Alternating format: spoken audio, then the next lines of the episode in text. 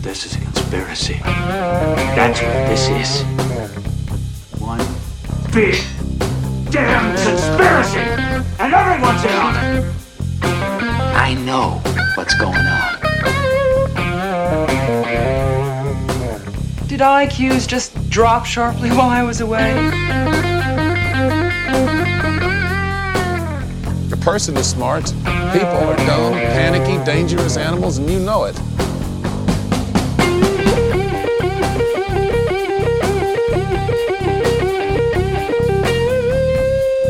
Did you see the memo about this?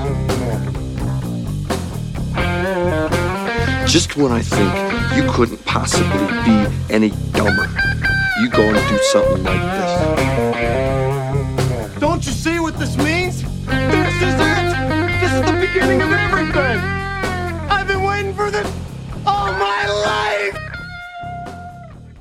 Welcome to episode 37 of You're Missen the Point podcast, where we discuss the weird, the wonderful, and the downright bizarre aspects of life as we have conversations with people from all over the world.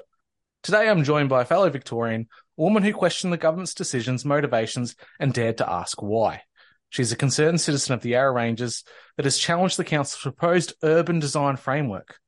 Her des- concerns, I believe, are well justified, as people within our circles know this framework by another name, 15 minute cities or 20 minute neighbourhoods if you're a Victorian.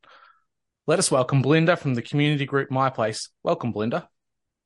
Thank you, Drew. Thanks for having me on.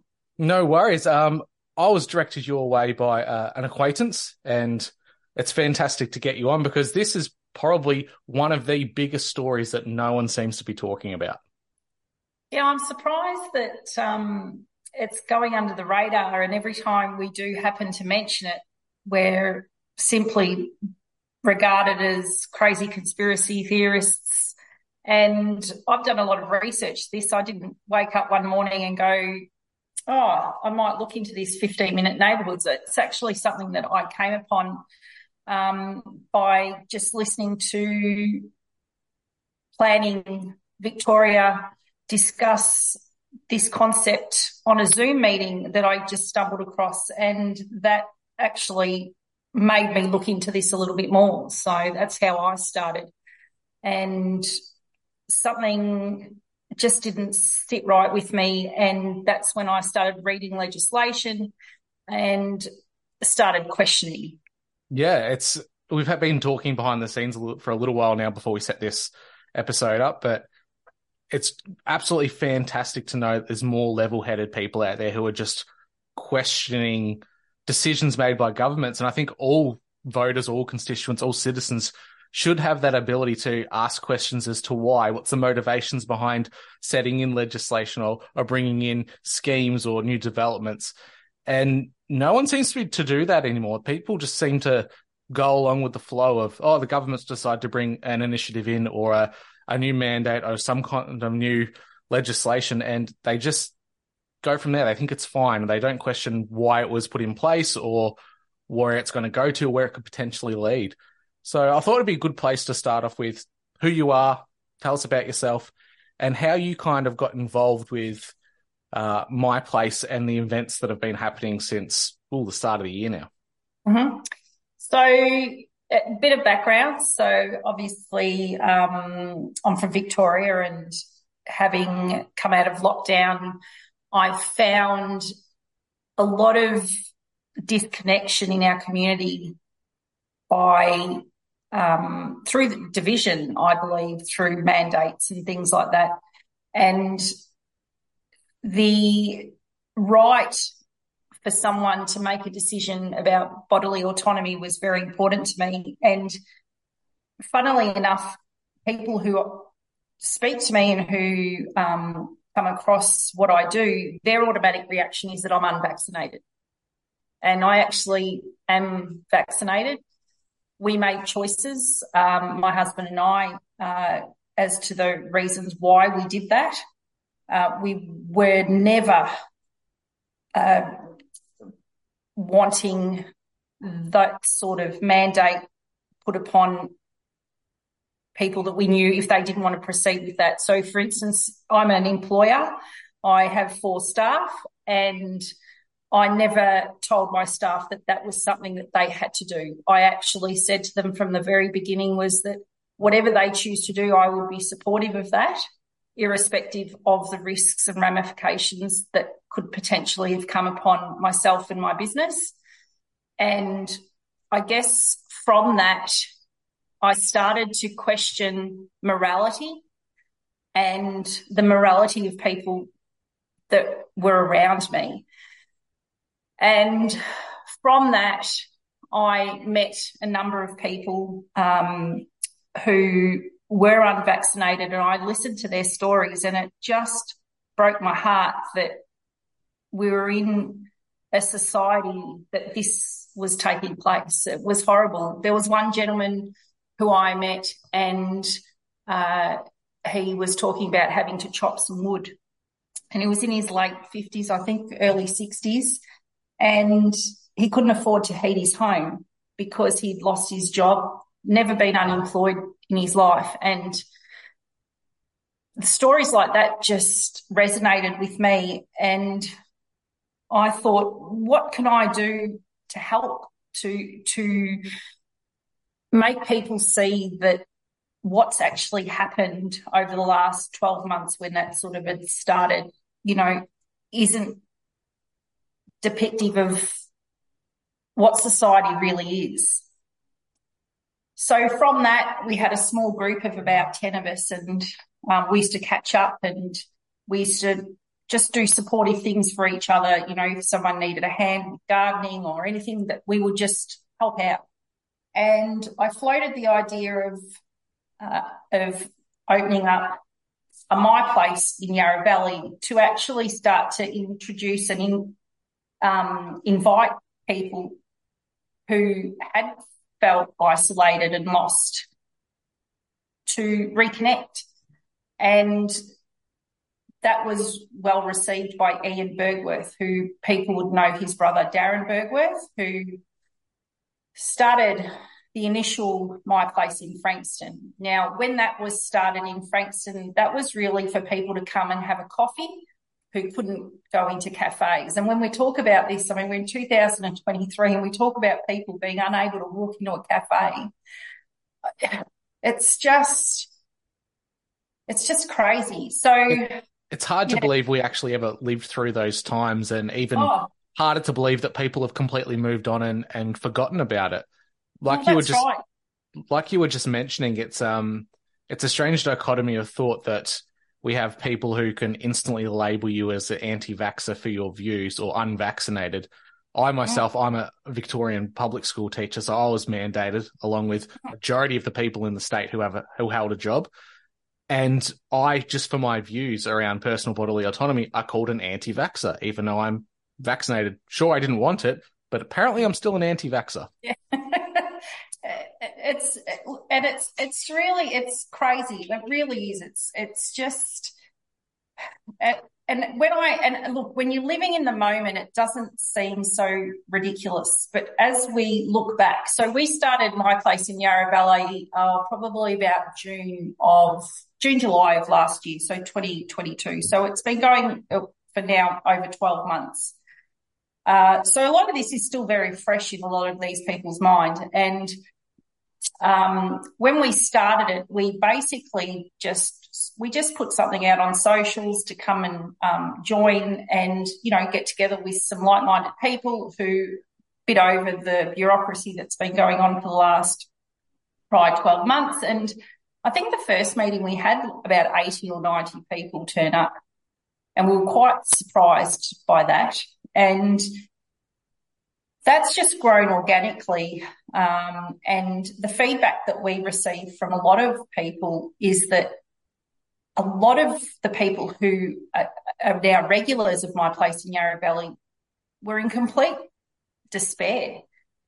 And I didn't realise at the time how significant this was to a lot of these community members. And, you know, a lot of them have now become family and and very very good friends. And and it's actually and it's very different. I mean we talk about my places. I think there's about 150 of them now throughout the country, but they're all run very independently of the other. So something that we may do in Yarra Valley may not necessarily be something that they do in Shepparton or Albury or, you know, the Gold Coast. So we're trying to make it very specific to the areas of which one lives and to actually concentrate on that area rather than you know a lot of what we were experiencing was we were worrying about what was going on globally but we wanted to actually bring it back to the grassroots of where we live and worry and concern ourselves about what's happening in our neighbourhood because we had an element of control of that. That's what Whereas I like about no... what you. Sorry, that's mm. what I mm. like about what you guys have done. It's a, it's a broader, larger community group, but it decentralizes itself by having individual little bodies or groups all around the place that are focused on what that community needs at the time, what its what its members need. It's not a a whole approach of this is what Australia is doing or this is what Victoria is doing. You're putting it at a point of need, which is just a great way to be.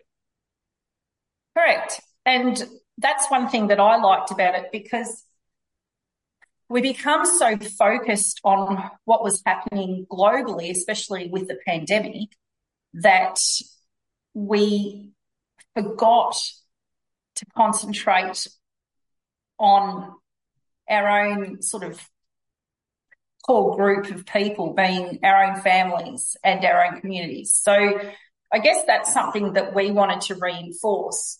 And unfortunately, as we've become bigger and obviously it's very difficult to and I'm going to use this word for lack of another word, but to control people because we're very much about we don't at my place you're free to do what you want think what you want um, all we ask is that whatever you do is that you do it respectfully and and therefore we do have a varying group of people with varying opinions and people assume that because you're part of my place that you know you're a flat earther or you're a um, you know, you, you hate councils and things like that.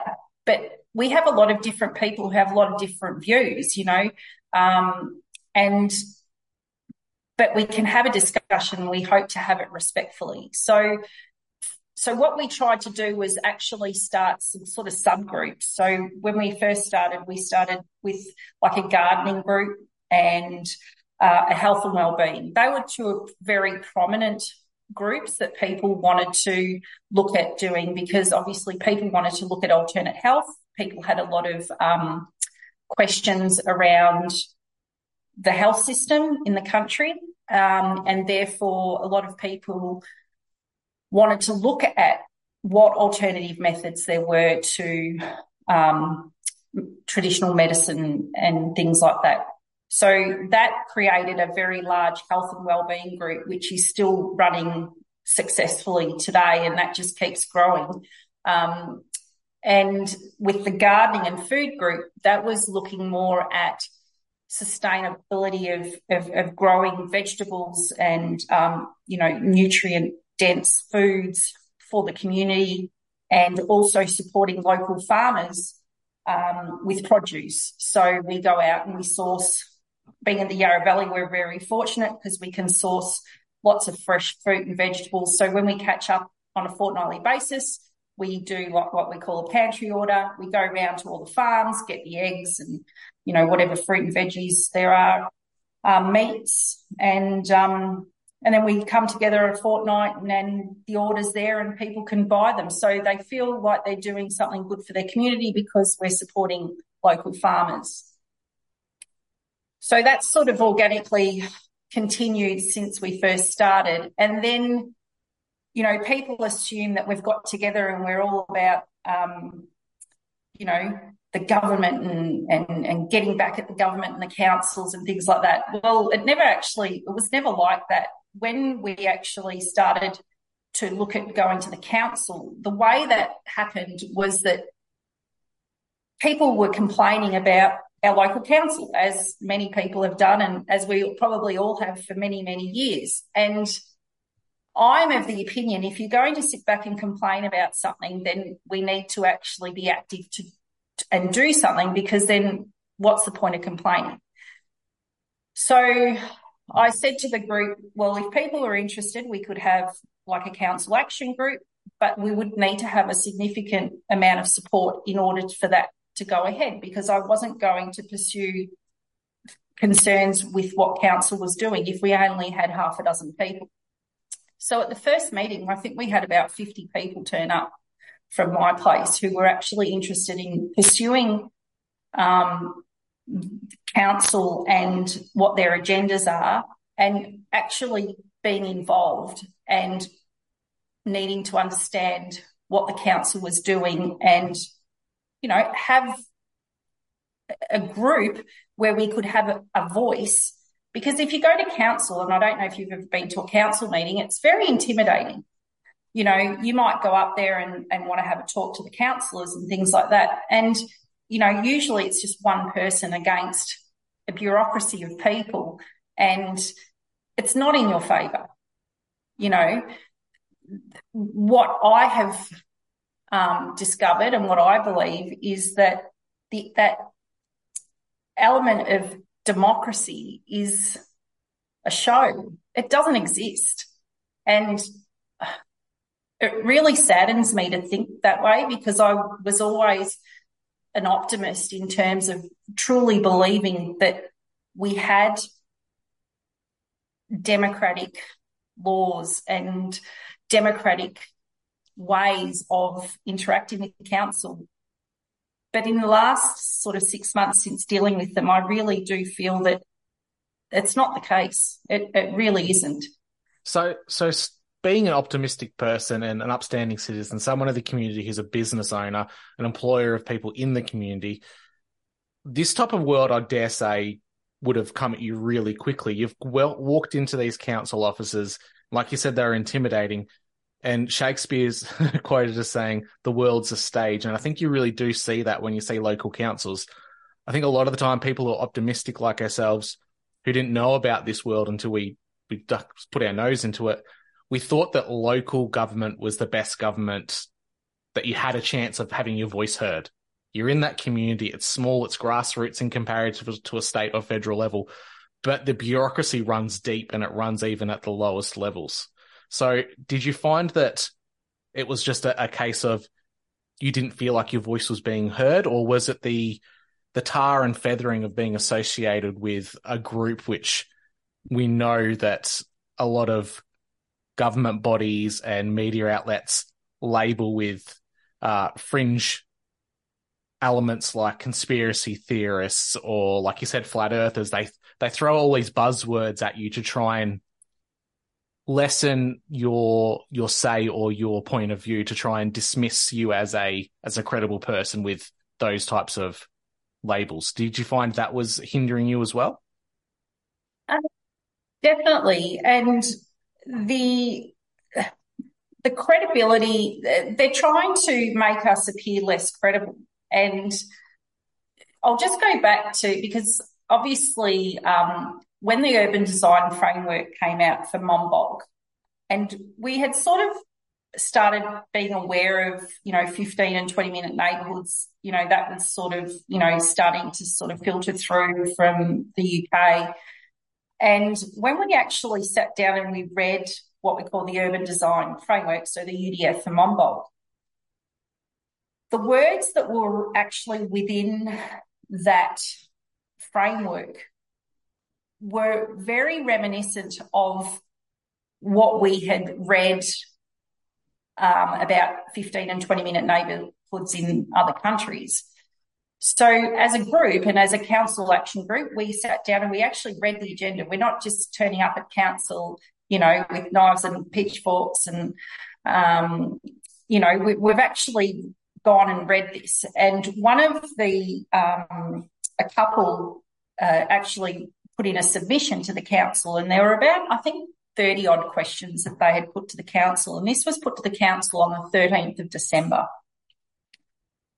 And from the 13th of, the, of December until about the 31st of January, we had still not had a response to those questions. Now, the people who had submitted those questions to council had um, made contact uh, on a regular basis with council and talking to one of the um, bureaucrats there that were that they were dealing with, asking for answers. And you know, some of the responses that they were getting was that, oh, well, I'm not sure what that means. I've got to go and speak to somebody else. And so we were becoming very quite disheartened by the fact that we felt that we were just being dismissed. And the results, uh, you know, so as most people are aware, on the 31st of December, they shut down the meeting and, you know, they're citing unruly behaviour. But what actually happened on the 31st of December is that there might have been about 120 of us and we are all sitting down. Most, the average age was probably over 55. Um, and Ian stood up and said, excuse me, Mayor, I was just wondering when we were going to get the responses to our 30 questions. And he was basically told to sit down. This was not the time and the place. And he said, but we've been waiting, you know, but we want the responses to this. And he was basically dressed down like a child. And the mayor said, well, if you're not going to sit down, I'm going to close the meeting. And Ian said, well, if you're not going to answer our questions, then you have to close the meeting because we wanted those answers. Anyway, they shut down the meeting and that's when they actually called the police. And we refused to leave because we thought, well, no, we're, we're here to seek some answers. As a result of the police turning up, we'd actually negotiated through the police to actually have a meeting then with um, some of the councillors and also some of the staff, myself and Ian. And uh, as a result of that, we actually got responses to those questions, I think, three or four days later. So, you know, people are talking about intimidation. There was definitely no intimidation or anything at the time that the meeting was stopped. And, you know, when you look at the the geographical age of the people that were there, you know, we had some people who were on, you know, like little trolleys things that they have to, you know, keep themselves up. So I was probably the youngest person there. Um, and emotions were heightened. Yes, we were very upset by the fact that we were being ignored. Um, were there any threats of, or any danger to anybody? Definitely not. And I feel that that was perpetuated purely by the council. And when you talk about the mayor, and I'm still considering my options here, he's basically referred to us, and I would take that as me as being the leader of, um, well, not the leader, but just someone who started my place. I don't consider myself a leader. I think we're all we, we we're all equal. Um, but he basically called me an anti-vaxxer and a Holocaust denier. And I actually stood up and I did a submission at the council and I confronted him. But by this stage, we weren't allowed in the, um, at council meetings. This was all done online. And I sort of, and I said to him, I said, as a vaccinated resident, I've personally been at Auschwitz and, you know, a lot of other World War II, um, places over in Europe, you know, what you're asserting as to the person that I am is deeply upsetting. And now, you know, if I try to have connections on socials, you know, I'm called a cult leader, um, you know, a, a, a, a Holocaust denier. And it's just, you know, the mayor has an obligation um, to not do those things and to actually come out and say that and people are not actually questioning whether that's right. No, really you, you would expect upsetting. that a mayor of a council area would have a, a bit more professionalism to defame someone in the public arena like that let alone gaslight people who he may not want to answer questions from. It's not very professional at all. If you saw that in any kind of a a business setting or say in education, that person would very quickly be hauled before a, a, governing body and be dealt with. this brings me to uh, a point that we're seeing some of the largest papers in our state and our country come out with smear campaigns against what's been going on with your group. So one of those papers for our listeners is The Age. So The Age is one of the largest papers in the country. And they led with a an opening statement about um, my place and in particular Darren Dixon. So this opening statement reads as, and I quote, an associate of a group that has been disrupting local meetings to shout anti-government theories has taken a Melbourne council to the Supreme Court in its decision to close meetings to the public. So they've labelled Darren and community members of my place as conspiracy theorists, intimidating and conducting themselves in abusive behaviour. So this is what they're telling a paper that's then putting out to the whole state, if not the whole country. Was your group ever consulted by the age in the writing of this story to get the other side of the of the opinion of what's going on and what happened? Um, I can only speak for myself. I, am not aware of um, anyone making contact. They may have tried to contact Darren Dixon, but I believe he may have declined because there was a hearing that was taking place, and I guess he didn't want to have any discussions in case that affected the outcome of that. Um, in terms of Darren Dixon, you know, we actually um, approached Darren to actually help us because he's part of the Constitutional Watch. And unfortunately, the legal system, there's not many people in the legal industry who are willing to take on um, these sorts of cases. And when we were denied access to um, further council meetings, that's when we started to question, you know, at what point does the government and our local council have to prove that their decisions are founded? They've just cited unsafe behaviour um, and threatening and violence and you know we've asked them, well, you record these meetings. Let's, let's see that violence. You know, we had someone say to us, oh, you know, someone threw a chair, you know, and it's like when you're trying to talk to people and say, I was actually there and none of this happened. And it's very frustrating because all of a sudden the papers that I used to read and I used to make assumptions about stories, all of a sudden those stories have now been turned around and I'm and I wouldn't say I'm a victim because I don't feel like a victim. I'm I'm very strong and I will continue to stand up for what's right and wrong. But they're trying to discredit us. And that's not going to happen with myself. I'm very confident in what I believe. And I, and, you know, if there's a conspiratorial undertone, what's wrong with that? Well, it's, like, it's, it doesn't make them look any better that they shut down government uh, or local council meetings to its constituents. That seems pretty conspiratorial to me. What are they trying to hide and why aren't they allowing their constituents to ask valid questions about their about their local government area? Correct.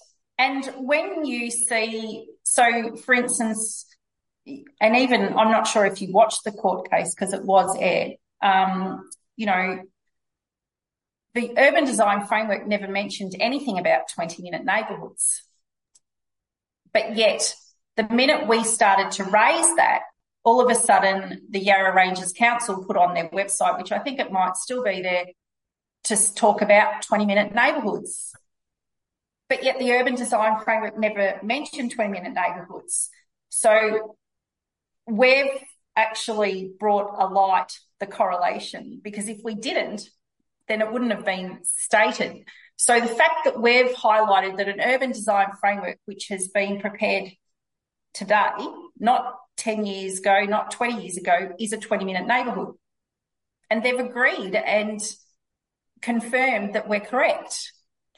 So, in order then to again discredit what we believe is a potential uh, occurrence moving forward, is that they say to you that a 20 minute neighborhood is this wonderful concept where you have everything that you need within a 20 minute return walk.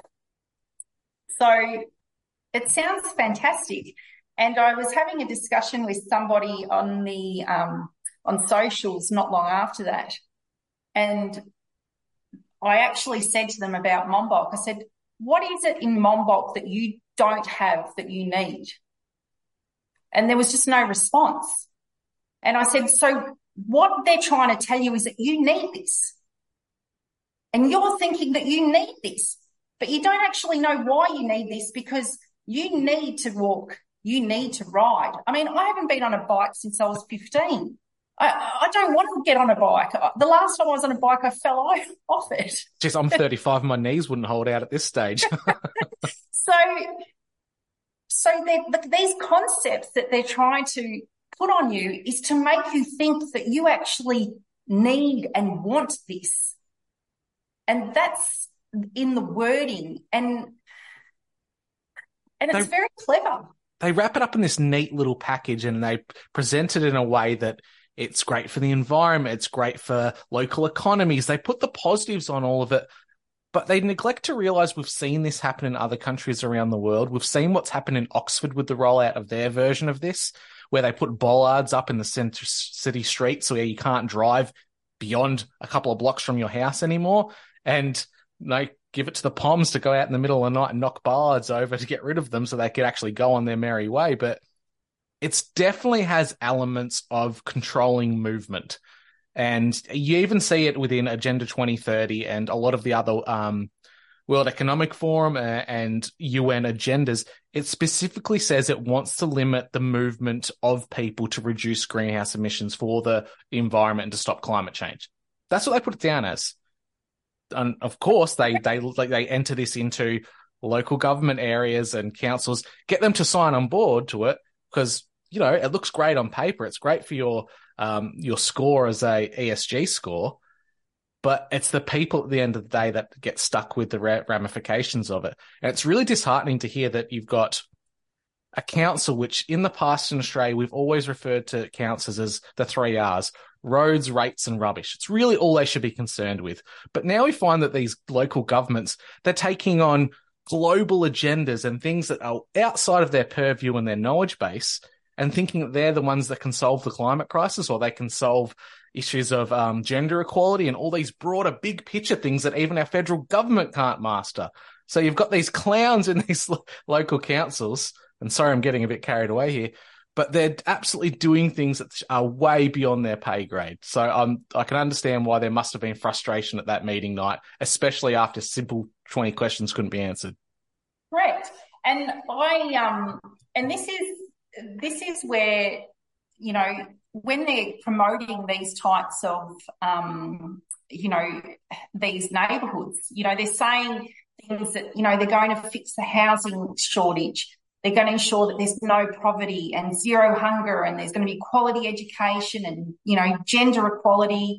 Um, you know, you'll have access to water and, you know, sanitation and, you know, all while tackling climate change and things like that. And, and my question is, you know, is that if you actually believe that your government, right, intends to solve the climate crisis, without actually quashing your inalienable rights to actually just live life, you know, and, you know, just have liberty and a pursuit of happiness, then it's just not going to happen.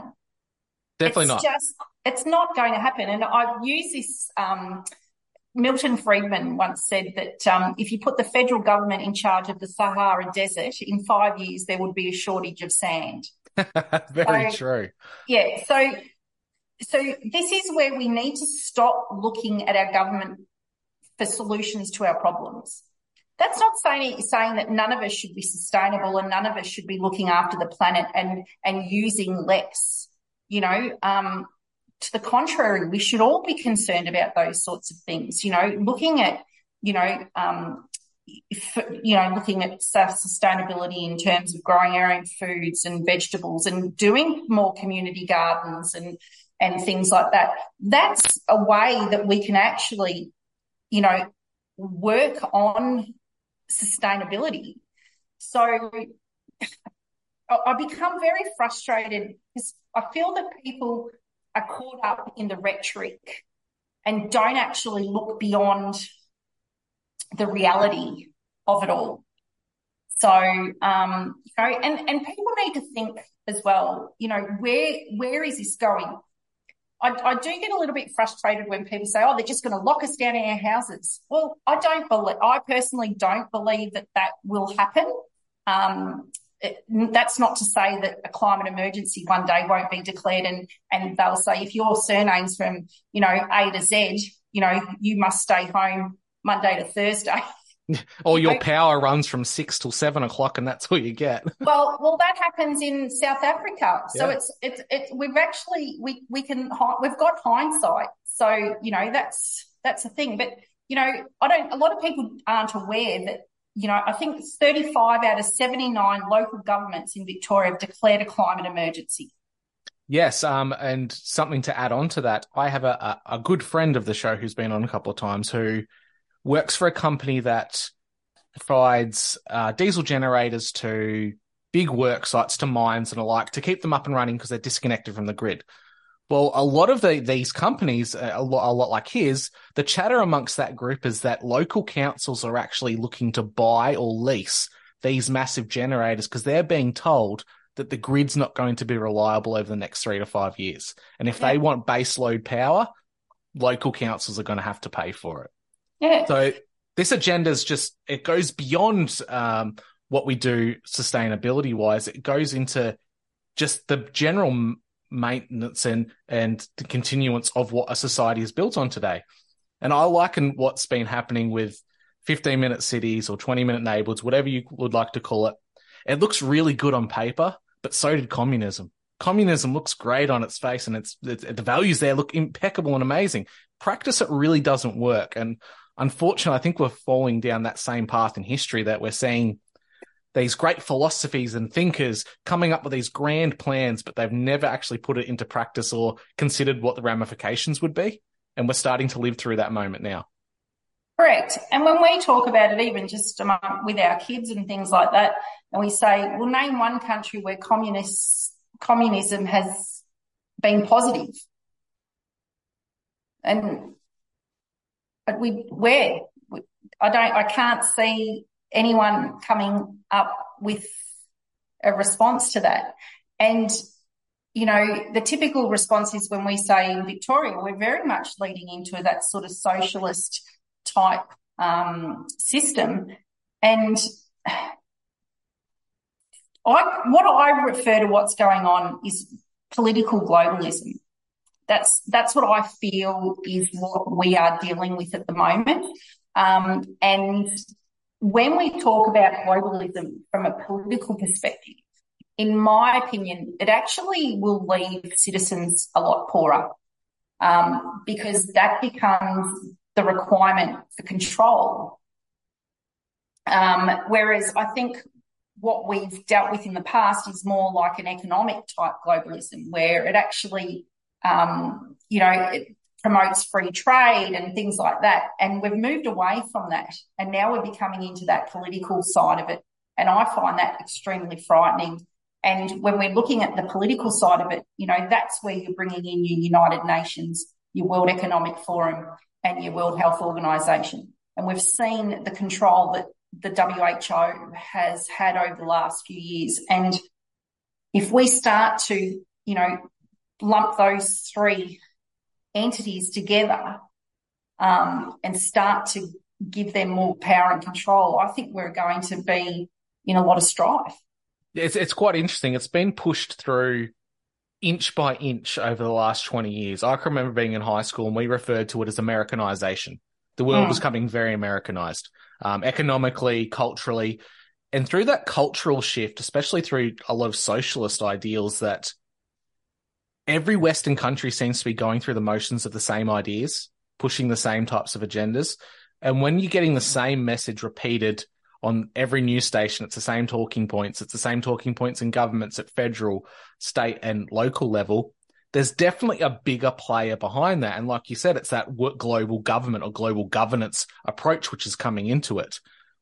But the really scary point that you noted on before was how many Victorian or Australian councils have declared a climate emergency.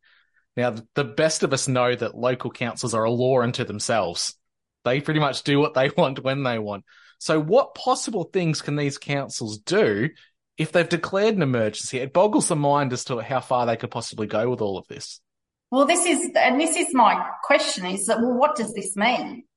You know, does it mean, you know, and I'm like, well, we've got the city of Maroondah, which is right next to us. Now they're not in a global emergency, but, you know, literally they're probably, you know, bit of a skip or a jump from, you know, the Yarra Ranges border. I just, I, I, if it wasn't so serious, it's actually quite comical because I just have to scratch my head and say to myself that there, there has to be a time that people actually have to stop and question. And I would like to think that I'm a reasonable person and I would more than happily like, well, I actually quite enjoy having discussions with people who don't agree with me because I actually find that challenges my thoughts and it's very important because I'm not so fixated that I can't change my thoughts or opinions. Um, and I think it's healthy. But there is, but anyone who I try to discuss this with, it's just insults. I just become, I just get insulted. And it's not, and I, but I'm actually happy to have a respectful discussion. And it's just doesn't seem it's very one-sided, isn't it? Yeah, it's um if only your local government could have the same approach to things, then mm. who knows how far we could get. Yeah. Are there any members of your council at all that are receptive to what's going on that are kind of bucking the trend at all, or is everyone in lockstep on this? No, from from what we can tell is that they're all very much indoctrinated into that um, that system, and you know, I've I've tried to um, like I've sent numerous emails to them, uh, and I've had not a single reply from any no, councillor. That's very depressing. Like we've spoken outside of the show that my own local council, the Latrobe City Council, have done something very similar. They've locked our constituents out um, in relation to their position on the Heyfield timber mill being shut down and Victoria's um, approach to logging now we still haven't been allowed back into these council meetings, so we're going down a very similar route to what your what your group is doing. But it's very disappointing that not a single person on that council is at least willing to listen. Like we've got three members on our active council at the moment who are dead against these lockouts. They're actively speaking at events and trying to get it open back up. So yeah, I'm so sorry that you've got that very dogmatic view of these councils in your area. Uh, well, look, I mean, uh, you know, I think City and Knox seem to be quite good at having discussions. Um, look, I think with our council, we have a lot of councillors that have been on in that position for a very long time. And I believe that it's come to a point where sometimes it's easy for these councillors just to be told than to actually stop, reflect, think, and question. And human nature, and I used to be like this, I would trust the word of somebody in a position of some power. So, you know, if a bureaucrat that I trusted and I felt was honest, you know, spoke to me about something such as, say, climate change, for instance, and they came to me with some reports, I would probably in the past have just taken that at face value. But what I've learned over the last few years is that people take advantage of that graciousness and I can't be swindled anymore and I won't be. And I really do plea to people who use that sort of personality type to trust others to actually start to become a little bit more distrusting. And it's not ingrained, it's not ingrained in me to do that. I, I, even now, the people who are around me at my place, they say, Belinda, you know, just, you've got to, and I'm like, yeah, okay, because I, I'd like to give people the benefit of the doubt. And um, even now, I still have to be pushed, pulled back to stop and actually, you know, look at that a bit more um, pragmatically and yeah, not not jump in and, and believe what I'm told. So and that's a bit of retraining as well. It is, definitely is. Now, just in this conversation we've had to, tonight and in previous conversations, I've got to say, if anyone should be a council member on the council, it should be you.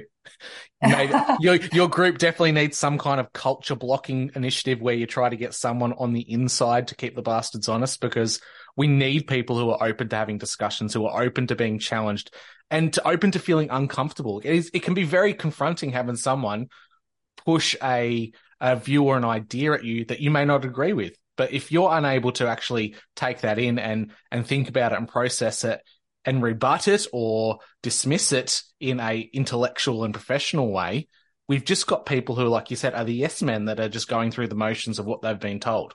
Mm. we need more people like like yourself or people from my place to try and get themselves into like when, whenever the next council election is and you need they need new members put someone in you've got to culture block that we have we have spoken about that um, as my place and it's something we may consider um, yeah. Because even one person would be a thorn in the side. Yeah, I, do look, something. To be perfectly honest, I think if you wanted to really challenge the status quo, you would probably need to hold at least a majority. So I think at our council there might be seven or eight. So you'd want at least three to four people there um, who can actually definitely challenge it and um, really probably change the culture within the councils. Um, I think one of the submissions that I did say to them is that the council has been used, has gotten used to the apathy of residents. Therefore, it's, it's made their job very easy. And all of a sudden, you know, we turn up and we start saying, hang on a minute, and, you know, we might boo or, you know, and, and mind you, one thing that I find quite funny is that, you know, we've been to these meetings and we've clapped when a councillor has made a decision that we like. And we've also jeered when they've made a decision that we don't. Now, it's funnily enough, they don't mention that, that, you know, we were supportive. Uh, you know, they only mention all the negatives, but, you know, it's a bit tit for tat, really. You know, if we don't like it, we're going to tell you. If we like it, you'll know. And I think that's okay. Well, surprise, surprise. That's how feedback works. You praise oh. someone when you enjoy what they're doing, and you you you actually give them a little bit of shit when they're making really poor decisions, which is oh. completely fine as a ratepayer. You should be able to voice your opinion. I know, absolutely crazy. We've just, yeah, and so it's it's become so ridiculous in terms of, you know, you can't have a thought, you can't have an opinion you know, unless it's there to actually pat them on the back, you know, you're considered some right wing extremists. It's there, you know, following them after dark to their vehicles. I mean, I've got better things to do than that. In fact, I've got better things than sitting at a boring council meeting for three hours every fortnight. But I'm doing that because I actually genuinely care what's going on in my, um, in where I live. And and, it's a necessity so now, yeah? You have to. You kind of have to put yourself out there because, like you said, you saw the things that have happened in the last three years. And you, unless you're willing to actually go out and listen and confront and challenge ideas, you're just the person at home that's complaining about the things that they see on the news. And Correct. it's not going anywhere. Your efforts aren't being actually, your energy's not going to anything good. No, and and the typical response to that is, oh, well, they're not going to change anyway. And my response to that is, I would rather do something and achieve nothing than do nothing. And I say that to people all the time because irrespective of how much influence we may or may not have, if you can make a small change, at the end of the day, I can actually stand up and be proud of myself and know that I've done the best that I can do. And you know, we're not going away. We're, we're, we're waiting for the response to this court case that um, obviously was just held last Thursday. And um, one thing that I'm interested in the de- determination from that is basically about the question because there were seven, I think, seven questions that were asked of the Supreme Court judge, and one of them was that um, is the council um, obligated to open its meetings to the public? And I believe when we say open to the public, not via a Zoom link, online Zoom, yeah, yeah. So it'll be interesting to see how that comes back. Um, again, look, we're a bit green in terms of the process. Uh, if you probably asked Darren, I'm sure that he would agree that we could have done things better or differently or, you know, but we did do a lot of submissions prior to the actual hearing. So one thing that people may not have seen if they did tune in was details and copies of all the affidavits that we actually had written and submitted. So um, a lot of the information the judge already had was in the form of our affidavits, which were in support of the questions that we wanted answered. So, um, so yeah, we'll just wait for you know what what she returns with, and and then from there, whatever the outcome, you know, we tried. Yeah. And uh, yeah, so we have to be proud of ourselves and the community. You know, we funded it um, just between us and um, and yeah, so we just we just have to be proud of whatever whatever the outcome. We have to be proud of of the result. Well, it's very much a Goliath, David and Goliath type of a story, even at such a small scale as a local community, because going to the Supreme Court is no small feat, and to take that up on your back to take on a a, a government, it is a government at the end of the day, local government. It's absolutely amazing what you're doing, and it'll be very disheartening and very disappointing if the verdict comes back from one of those questions that if councils aren't required to hold public meetings with their constituents and they only have to do it via Zoom, which is such a cop out, that realistically that equates to taxation without representation. What are your rates actually going to if you're not actually having a, the ability to voice your concerns or to be heard? Yeah, correct. And I agree.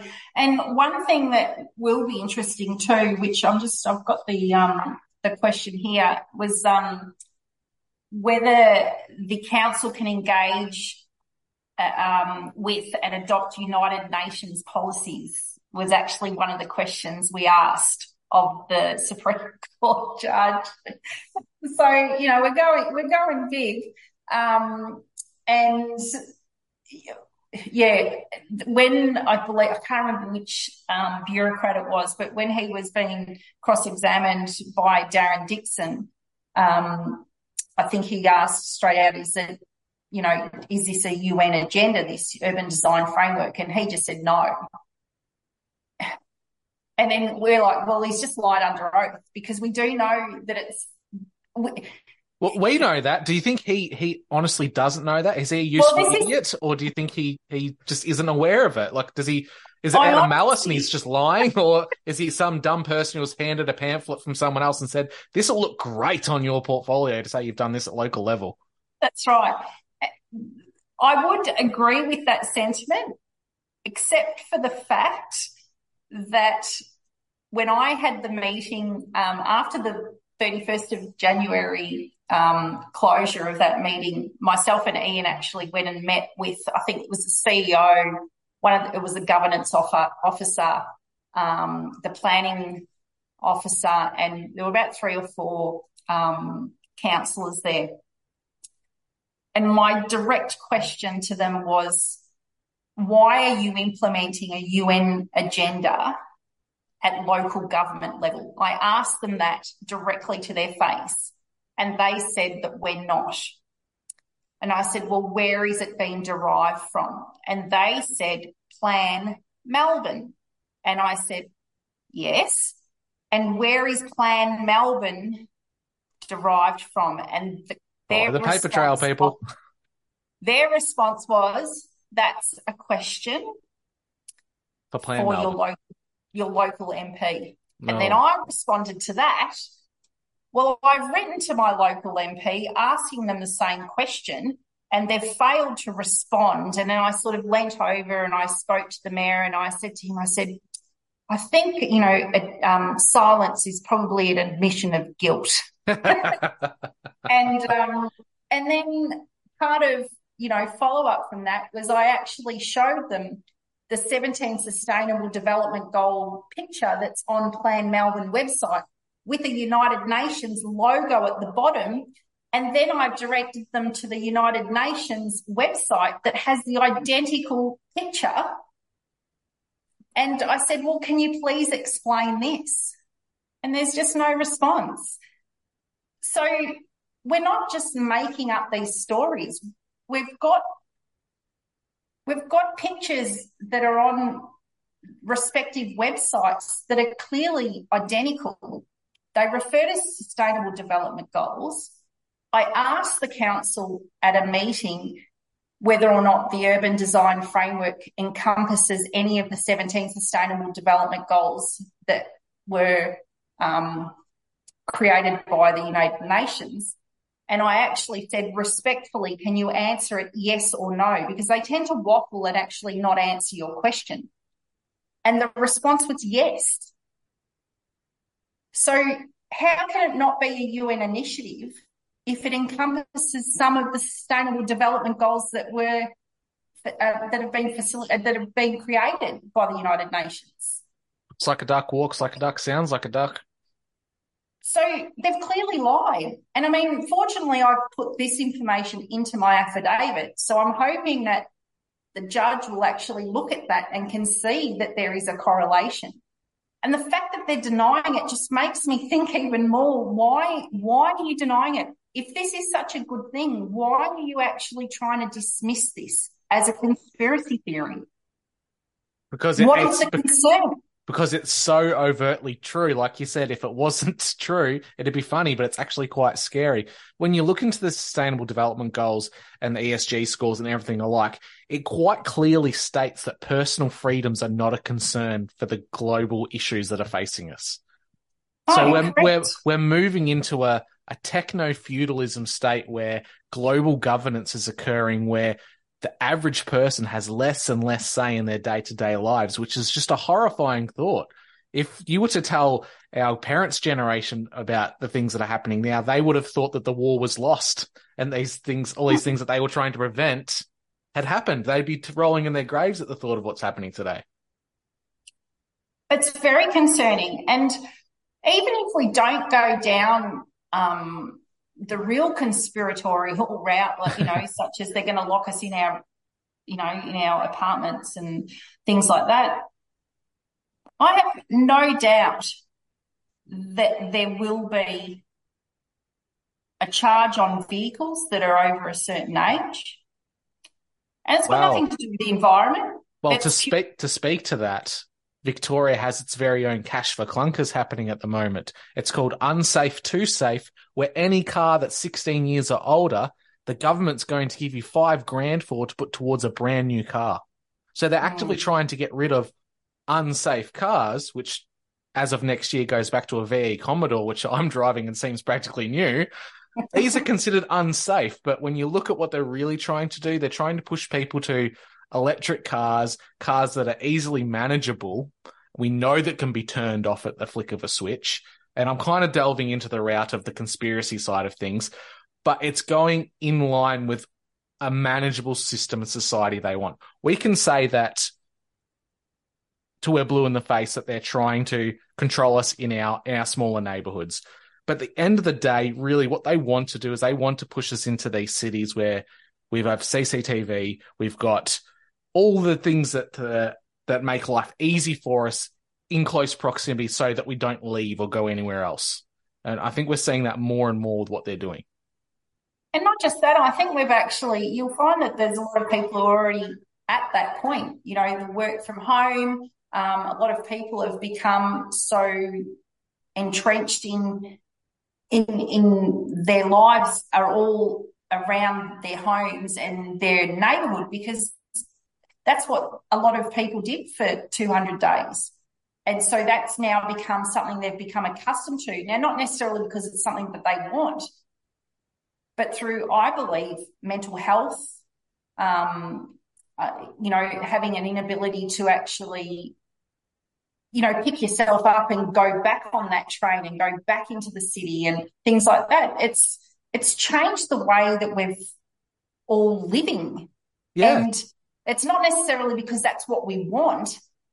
I think it's more that we don't know how to go back to the way that we were. And that they've turned something that would have been what a lot of people would have considered a net positive. Like how many people want to do things in their own local community, in their own local neighborhood. They want to work f- from home. But now it's, it's the, the depressing negative side of that. You're working from home because you can't possibly pull yourself together to hop back on the train to go back into the city to have a coffee with friend or, or what have you. Or it's not the positives of having a community garden in your neighborhood. It's, as a result of I'm staying at home, so I have to go to the local place. Uh, Not be the place I like, but it's, I, I'm resulting to have to use it because it's in close proximity. So they've turned something that should be a positive of that community level and turned it into a negative.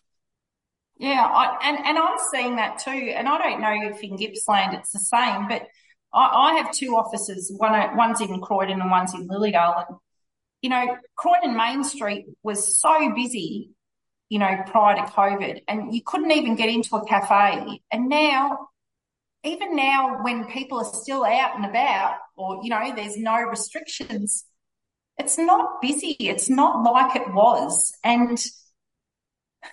And I don't know why that is. I don't know whether it's a financial thing because people are struggling financially, or whether it's it's an it's a physical issue that people are having that they don't want to. You know, the amount of Uber Eats. You know, you're sitting at a cafe and you know there's 20 people standing there and they're all Uber Eats. It's just.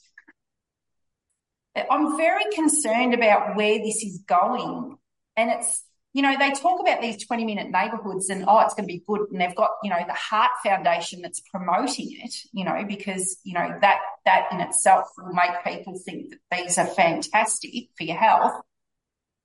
You know, people aren't going to get up and walk to the local shops. They're just going to ring Uber Eats or Coles online. The actual detriment to society in terms of mental health and just physical health is going to decline considerably. And irrespective of how they want to put this 20 minute neighbourhoods and how it's going to be fantastic for everyone's health, it, it's going to, it, it'll be catastrophic. Um, and they're already, and, and look, and this is maybe a conspiracy for me, you know, my son's trying to, he's got his learner's permit at the moment. He's 16 and he's got to drive for 120 hours. I almost can guarantee that the reason that's been put in, put in is to actually um, prevent or make it difficult for these young kids to actually get their licenses because of the level of hours that they have to do for driving. And, you know, we're going to see a big switch of kids that are going to be reliant on public transport. You know, they're already indoctrinating them in their, in schools and in, in, in what they're designing as a requirement for these sorts of things, for it all to happen. And, you know, we just accept it. Oh, you need 120 hours. You can't get your license unless you have 120 hours, you know? And well, he- how about just getting your license when you're ready? Well, how, and here's a little bit, bit of healthy speculation to go on on top of that. What happens if all the older cars are removed from the roads and all we're left with is either hybrid or electric vehicles, which cost absolute fortune? So, what kind of kids are going to be able to afford that as their first car? Throw into that, there might be a usage tax on older vehicles where your registration is skyrocketing because you're using a gas guzzler. There's going to be a lot of things put in place that may not necessarily be the full conspiracy theory fringe element of they're just going to ban fossil fuels or they're going to lock you in the house. They might put a, just a lot of things in place that'll make your life very difficult to the point that you comply. That's essentially what they've done over the past three years. Exactly right. Have you heard of um, ultra low emission zones over in the UK? Yes. So this is a perfect example of what's going on over there at the moment. And um, so you know, people will have this argument going, oh, but they've had like a, you know, a, ULEZ around London, you know, forever, you know, and it's like, yeah, that is now getting further and further out from London City to the point now where it's getting so far out that people who used to have car, like people say, like in um, shop fronts and things like that, that relied on people driving past or walking past to actually keep their businesses afloat are no longer having that traffic come through because of these ULEZs that are coming. And what that means is that if you have a non-compliant vehicle, I think for each trip you have to pay something like 12 point, 12 dollars, uh, 12 pound 50 pence to travel into London. So, you know, that's a lot of money. If we put that in an equivalent, that would be, say, even if we said $30. So that would be if I had a non compliant vehicle and I'm driving out from the Yarra Valley you know, I wanted to go to Melbourne City, that would cost me $30 because I have a non compliant vehicle. And some which, people struggle to put $20 of fuel in their car, and that doesn't get you far these days. No. So, you know, and this is when, you know, again, the conspiracy of saying, oh, you, they're going to lock you in. They don't have to lock you in. They're going to make it so difficult for you financially that you'll have no choice but to stay in your neighborhood. And that's the problem is because when you, when, when they are implementing things that are going to affect your right of movement because of affordability, um, and if you can't see that something's wrong with that, then I don't know what to say to those people. It, it, we just shouldn't be at that. We, we should never get to that point. point, and it and I do fear that that is where we are headed. Yeah, um, and I don't know if, if you have the same concerns as I do as a Victorian, but the average Victorian just scares the absolute shit out of me today. That they can't see the writing on the wall, the decisions that a government that's been in power for so long who continually just fucks up at what they do, they keep failing upwards, and no one seems to think it's a bad thing. The latest with uh, the gas being a ban on brand new houses or government buildings as of next year. Mm. Well, what's going to happen? Let's put some things together. Let's connect some dots. Daniel Andrews, our state premier, has booted back up the SEC. So he's got uh, a renewables led electric company that provides electricity to the Victorian population. Well, wouldn't it just make financial sense to get rid of one of your biggest competitors, the gas companies? Mm. Throw on top of that, maybe because of the emissions and the dangers to environment, let's put a usage tax on all the existing households that have gas to drive the prices up to the point where they have to go to a, a electric stovetop or electric heating for the houses. And if that does happen and things are so so hard for you to get by on gas or what you've got in existing houses and you eventually cave and you go to an electric system, well, who has the keys to the kingdom then? Who can switch off the power when they need to? Who can shut down an entire uh, an entire voting electorate because they continually vote um, conservative? Oh, that, those people they don't need the the power for this um, heat wave. We'll, we'll keep it in the areas that keep voting for me. Conspiratorial, yes. Speculating, yes. But outside the realm of possibility, no. Definitely not. And and I think the more power that he has and the less accountability, the more frightening it's going to become with him in power because he the when you look at him there's such an air of arrogance that I feel that he believes that he could do anything and oh, he he'll thinks, be untouchable. He thinks he's a god. He's been quoted as saying during, I think it was the second set of lockdowns he announced at one of his presses. He left the presser, sat down in the office, poured himself a scotch, and all his little cronies and his admin staff were patting on the back saying, Well done, Dan. And he sat there and he poured his drink. He said, Well, I'm not God, not yet. And mm. what does he get now as the longest serving, one of the longest serving premiers? He gets a bronze statue. He's literally being deified at the moment. Throw on top of that. I don't know how long that's going to stay. Oh, it, it, um, I dare say it'll get some lovely street art attached to it. But he, like you said, it's Teflon Dan. We know him as that in our state because he keeps getting away with things. I don't know how many IBACs he's been through now. He must be getting an award at the end of the year for the most appearances. Mm. It's unreal. If it was any other state, he would have lost his position already. Yes, I agree. And look, again, um, my husband always tells me to ob- observe, not absorb, um, which he does much better than I do. I, I, I get very heightened uh, emotionally because I guess must be the Italian in me. I'm very passionate about what I believe. And I'm just a fiery redhead, so I know what you mean. so, you know, and I am learning, and this is all a learning, um, learning curve for me as well, because um, as much as I've always been an advocate um, for things that I believe in, and the first part of advocacy that I really stood up and took control was back when they were doing what we called electronic conveyancing, and um, you know, I stood up and was ridiculed. And again, I was called non progressive and things like that when I fought that. But if I truly believe something, and I may not be always right, but I'll always be steadfast in my beliefs. And I'll also be humble enough to say that I was wrong at the end of the day. So, um, I guess moving forward, you know, we're still going to continue the trajectory that we're going in terms of, you know, making councils accountable, ensuring that we're going to keep asking the questions and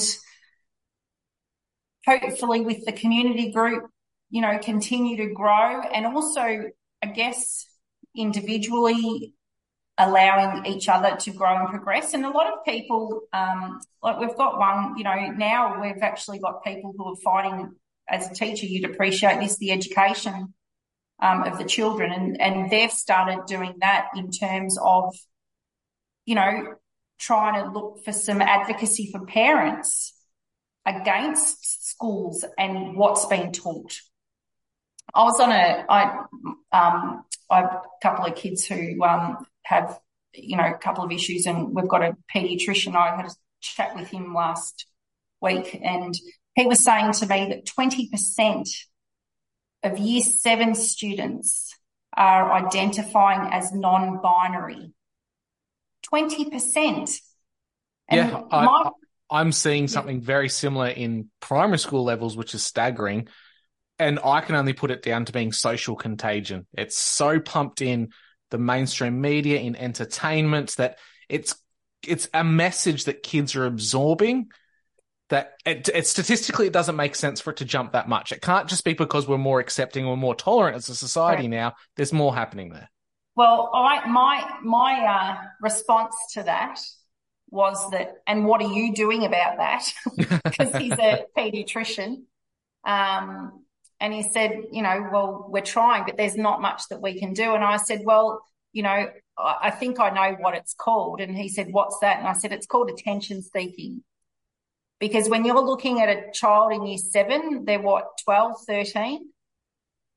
They don't know that they're non-binary.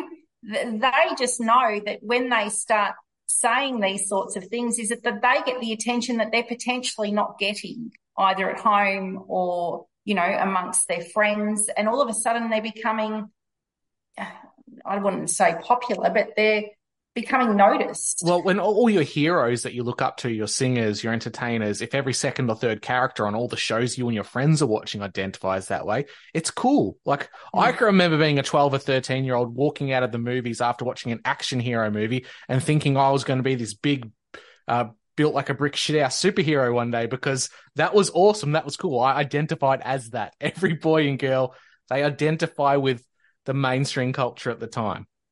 Yeah, I was Elle Macpherson. I still am, Just a little bit shorter, maybe. just a little fatter.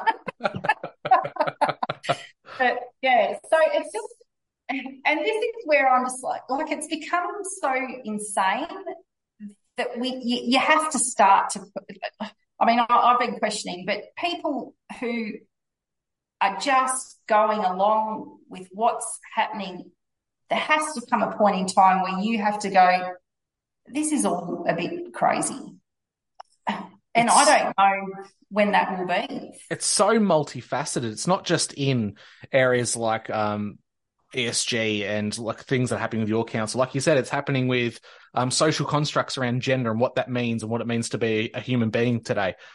But it's even things that people don't realize are happening within their own field. Like I said, I'm a teacher. We've had conversations in our staff room that about things that pertain directly to education in the state that no one knows about.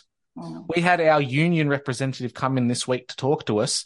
And I said, What are you going to do for the 300 disability support teachers?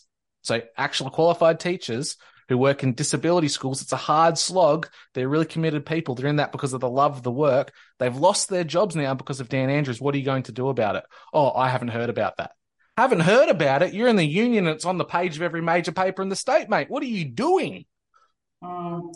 Look, and, and, and again, and this is where as a society, and this is something that I try to instill in my children, just because it doesn't affect you shouldn't mean that you don't care or that you don't support someone else that's fighting that battle because one day something will affect you and at that point in time, you want to make sure that you've got a good group of people behind you that are lifting you up and pushing you forward. And that's what my place is.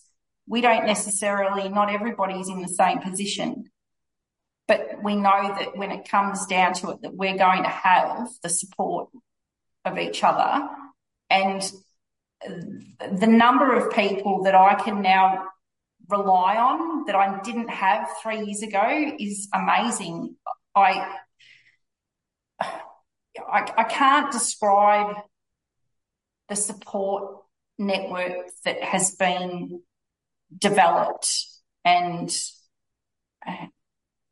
yeah from from my place and the people that we've met and and the information like there's a lot of older people there and just their level of knowledge about food growing, you know, hot canning. You know, I've all of a sudden, you know, I've been, you know, if I've got leftover um, zucchinis, you know, I'm actually, you know, cooking them up and putting them, bottling them and putting them away. You know, things that I would never have done before. So, you know, when people say, oh, we're all a bunch of you know, cookers that are sitting around talking. I've learned so many valuable things that I would never ever have dreamt of if it wasn't for my place. And, uh, you know, you can shout as many insults as you want to me and the people around me, but we're impenetrable. We are a community that is not divided. We are a community that is united and we're a community that will stand together through everything that they throw at us. And you will never find that, you know, anywhere. Isn't it empowering to know what community connections and knowledge and knowing what people can and can't do for you and what you can do for them and actually being a real community can do for you. Like you just mentioned, like food preservation and canning and things like that. That's something our grandparents did on the regular and our great grandparents did just to survive. And that was lost in a few short generations. So now people like yourself, you're handing that, well, I dare say we'll be handing that down to your kids and we're Mm. building back up from the base level. So all the things that are happening now we've been having in this conversation tonight, it's not uniquely Victorian. It's not uniquely Australian. It's very much a global thing, particularly in the Western world. So what advice would you have for any of the listeners out there in Australia or abroad? What advice do you have for them for the things that we see coming down the pipeline? Definitely, primarily connect with your neighbours, connect with people that you can find support from. I firmly believe that there are going to be things such as food shortages, you know, learn to do preservations, um, you know, and to preserving foods and things like that. And if you can join together with people who have, you know, reasonable sized backyards, you know, work out what vegetables you can each grow and then you can exchange and barter. Start to become reliant on your community as people and not on the government and your corporations. Because I believe if we start to scale back and live more simply, I think as a society we'll become better because the trajectory we're going on right now it's not a, it's not pleasant, especially for my children. And um, I think we really need to come back to that connection. And your your local my place is definitely something that you could um, help facilitate that. And it doesn't mean you have to be, you know, very active. You might want to actually just start a small group for, you know, if you've got, you know, your street or, you know, um, you know, your small town. But if you do have a My Place near you, definitely reach out and, you know, be active in that. If you don't like the the way that my place is running or you don't like the way they're doing things, well, then there's nothing stopping you actually doing something yourself.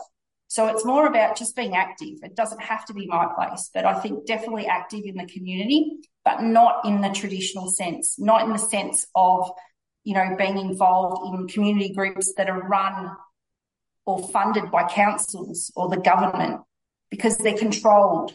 We don't want to be controlled anymore. We want to be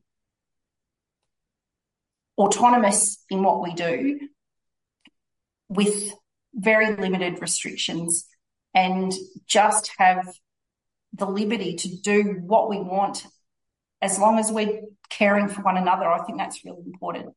Yeah, we've got to cut the cord, so to speak, and remove that dependency. So much of society is absolutely dependent on the system that's currently in place, and they hold all the cards now. They're killing us with kindness and all the the simplistic things that we can access now, all the the easy comforts of life. We're entirely dependent on that system, and to remove yourself from that and be more self sufficient, sustainable. If you have any dependence, you should only have dependence on yourself and close people around you so that you can rely and lean on one another when you need it. And tonight's absolutely proven that and the struggle that you guys have are putting yourself out there and pushing back against. So well done. I hope you all get the outcome that we all hope you get, and you you actually knock this giant down with a stone, so to speak. But it's been absolutely fantastic to have you on, Belinda. It's a massive relief to know that there's more average, level-headed people out there who are asking questions and questioning why and what's happening with our world. So, one last time, um, for the listeners who are in Victoria and Australia, where can they reach out to my place? Do you know if there's any links online for them at all?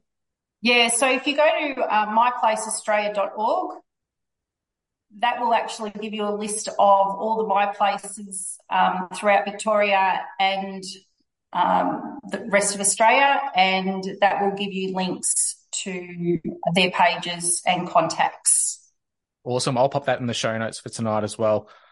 Thank you for coming on. Keep up the good fight, and I hope to hear from you again with some great results in the future. Thanks, Drew. It's been great. Thank you. All right, everyone. Have a good night.